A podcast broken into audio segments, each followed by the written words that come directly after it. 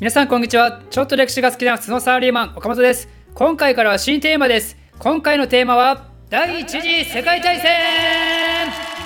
ということで前回まではイスラム世界についての話をしていたわけですけど今回からはまた時代がガラッと変わりまして第一次世界大戦について取り上げてみたいと思います。皆さん第一次世界大戦というとどういうイメージを持ちますかね？名前は超超超有名ですよね。小学生でも全員知ってますよね。でもじゃあどれほど詳しく知ってますかって聞かれたら皆さんどれぐらい答えられますか？おそらくですけど西欧史が好きで特にこの年代のことをよく知ってる人とかミリタリークラスターとか合戦クラスとかじゃない人からしたらね意外とあれ？そういえばよくわかんねえなって感じじゃないですかね。我々日本人って第二次世界大戦はめっちゃ当事者なのでよく知ってる人多いと思うんですけどでも第一次大戦ってそこまでですよねきっとね。私の勘だとおそらく日本人的に第一次大戦はなんか知らんけど欧州で起きた大きな戦争みたいなイメージが大きいと思うんですけどでも実は2011年にオックスフォード大学が日本は参戦国中最小のコストで最大の利益を得たという評価をしてるんですよ。我々の預かり知らぬところで実は日本はとっても儲かっていたらしいと。こうやって聞くとちょっとは興味湧きませんか？その根拠については今回のテーマの中でお話しするとして逆になんで日本にとっては良さげな話なのに日本人は全然第一次大戦を詳しく知らないんでしょうかね。おそらくそこには大きく2つの理由があって1つは第二次大戦みたいに直接的に巻き込まれてないからっていうのと2つは第一次大戦に至るまでの流れがめちゃくちゃ複雑だからですよ。当時の世界情勢ってビビるぐらい複雑なのでおそらく戦後影響を含めた前方を解説するのは専門家じゃなきゃ不可能ですよ。そこには各列強たちの帝国主義的思惑とナショナリズム高揚による国民国家形成のための動きと戦時中には混乱に乗じて社会主義勢力が躍動したり中にはそれを利用して相手国を潰そうとする国もあったりそういうのが絡み合った結果各国間に複雑な協力関係が結ばれるようになってだけどその関係もそれぞれ利己的なものに基づいてるんで決して一枚岩じゃなかったりね。まあとりあえず第一次大戦前後の動きを全て解き明かすというのは非常に難しいわけですよ。だけどそうは言っても少しぐらいは理解しておかないと今回の第一次世界大戦の話は始まらないわけなので今回はまず第一次大戦前の欧州の動きについて非常にざっくり説明します。第一次大戦が起きるのは1914年なんですけどそこから遡ること12世紀今の白人第一カースト的な価値観が生まれる元になるとある大きなイベントがイギリスで起こります。それが産業革命です産業革命は以前アメリカ独立のテーマの時に特別編でちらりと触れましたけど簡単に言うと綿製品大量生産が目的に始まってそのための機械やら動力やらを研究発展させていった結果なんと最終的に鉄道が誕生したり重工業が発展したり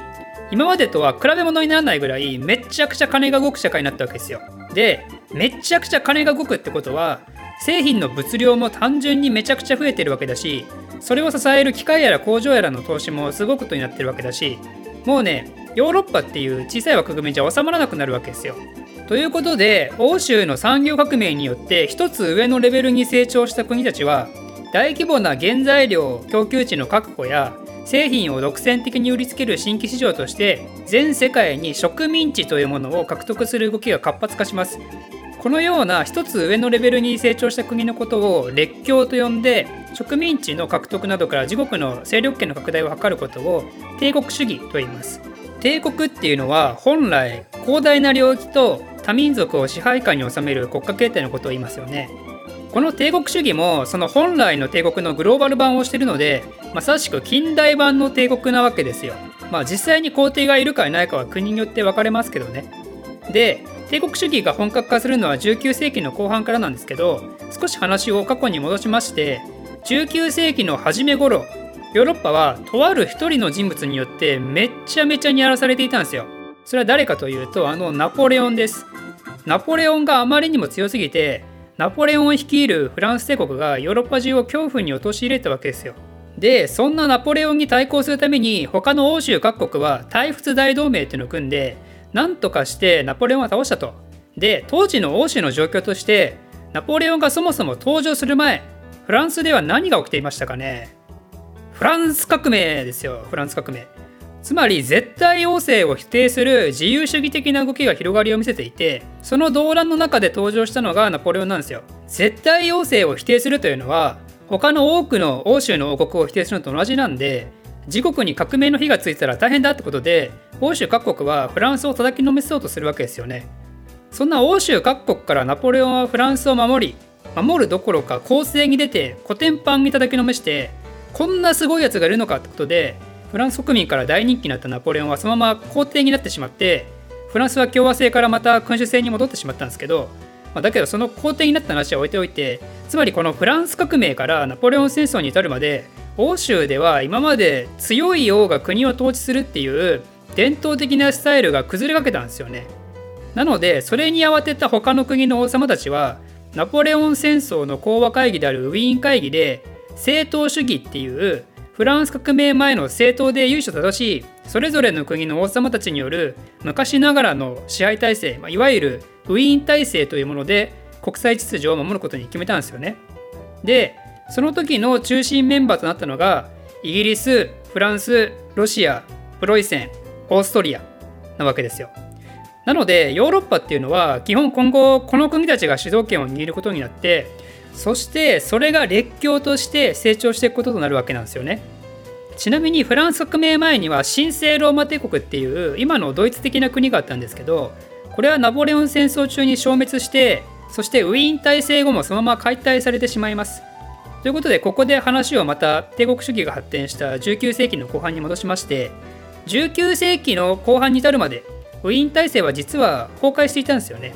ウィーン体制は保守体制なんで新しい育った自由主義や民族のナショナリズムを否定するものだったんですけどやはり時代が進むにつれてこれらはもはや抑えが効かなくなってしまっていたんですよねだからウィーン体制そのものはもはや機能しなくなっていたんですけどだけどウィーン体制によって誕生した列強が欧州の秩序を守るっていう体制はまだまだ健在だったんですよね。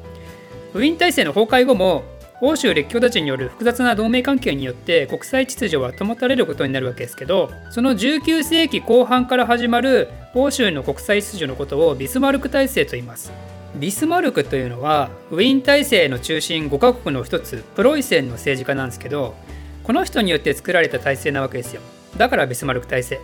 この人がねまた超優秀なんですよ、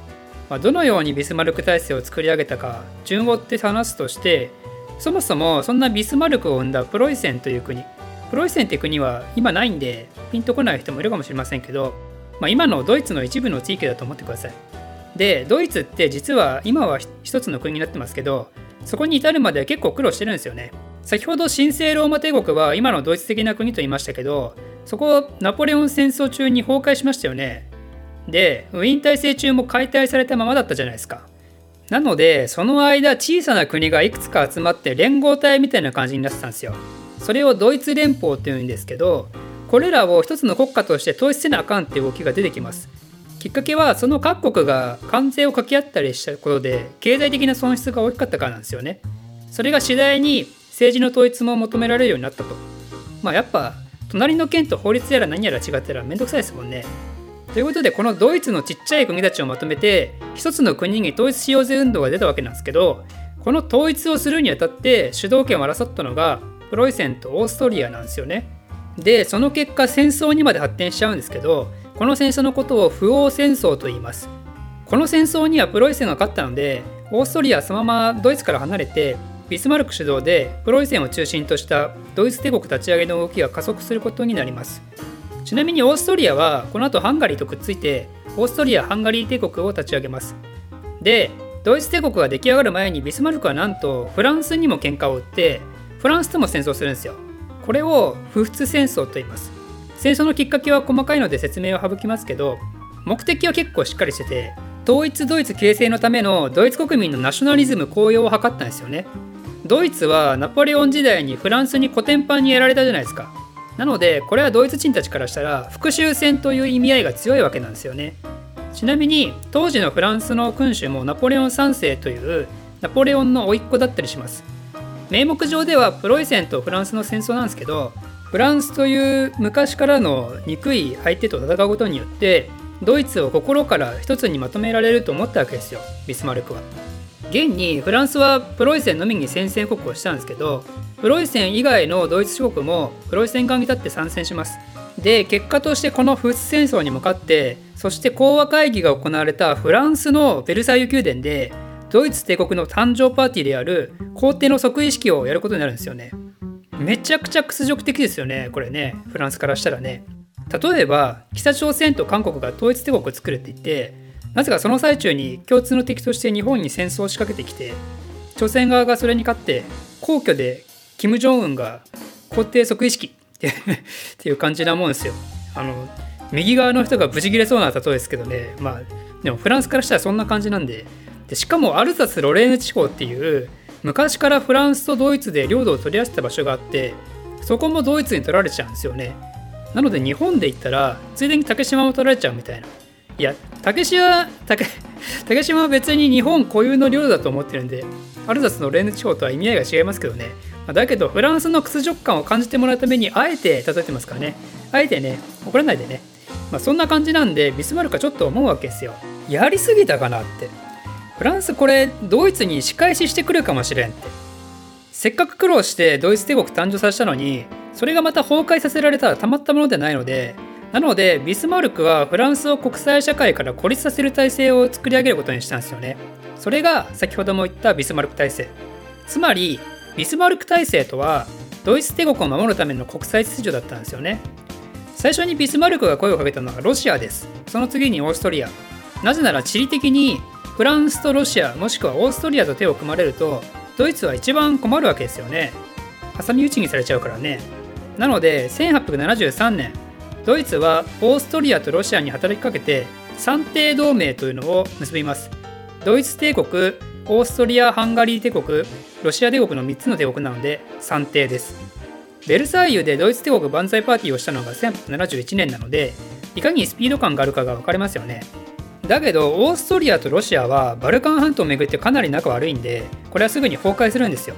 でも1回崩壊した後ももう一度再チャレンジして1881年に新三帝同盟っていうのを作るんですけどだけどこれも結局ダメで崩壊すると。だからビスマルクはオーストリアとロシアとは一緒になって手を組めないっていうのを学んでだったら一緒じゃなくて個別に同盟組めばええやんけってことで違う作戦に切り替えます。なので1887年にドイツはロシアと個別に再保障条約というものを結びます。これは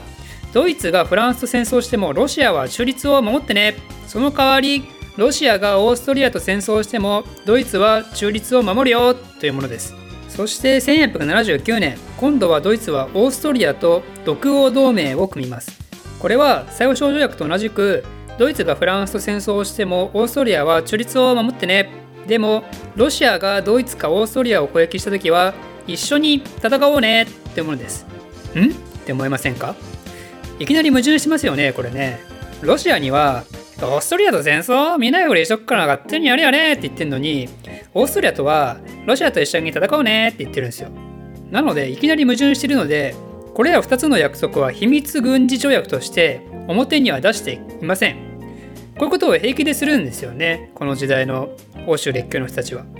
でドイツはこの後イタリアにもさらに同盟を持ちかけるんでドイツイタリアオーストリアは三国同盟というのを結ぶことになります。ということでこれでロシアイタリアオーストリアとの戦争リスクは解決したと。残っている列強はイギリスですけど彼らはある時から大陸の問題に首を突っ込まないっていう公営ある孤立という方針をとってたのでほっといてもフランスと同盟を組まないと。フランスは復讐をしたくても味方がいない。ドイツは新たな火種を生まないべくこれ以上フランスには手出しをしない。オーストリアとイタリアはそれぞれ思惑がありながらもとりあえず現状維持。ロシアは南下政策のために西欧よりもバルカン半島に注目。イギリスはしこしこと中国の秦をいじめ中という感じでめちゃくちゃ危ういながらも欧州の秩序はなんとか保たれていたんですよねしかしですねそんなビスマルクによって表面張力のようにギリギリ保たれていた秩序と安定がドイツ国内で起こるとある変化によってついに崩壊が始まってしまうわけですよ。その結果第一次世界大戦を招いてしまうことになるわけですけどそれについてはまた次回説明したいと思います。この動画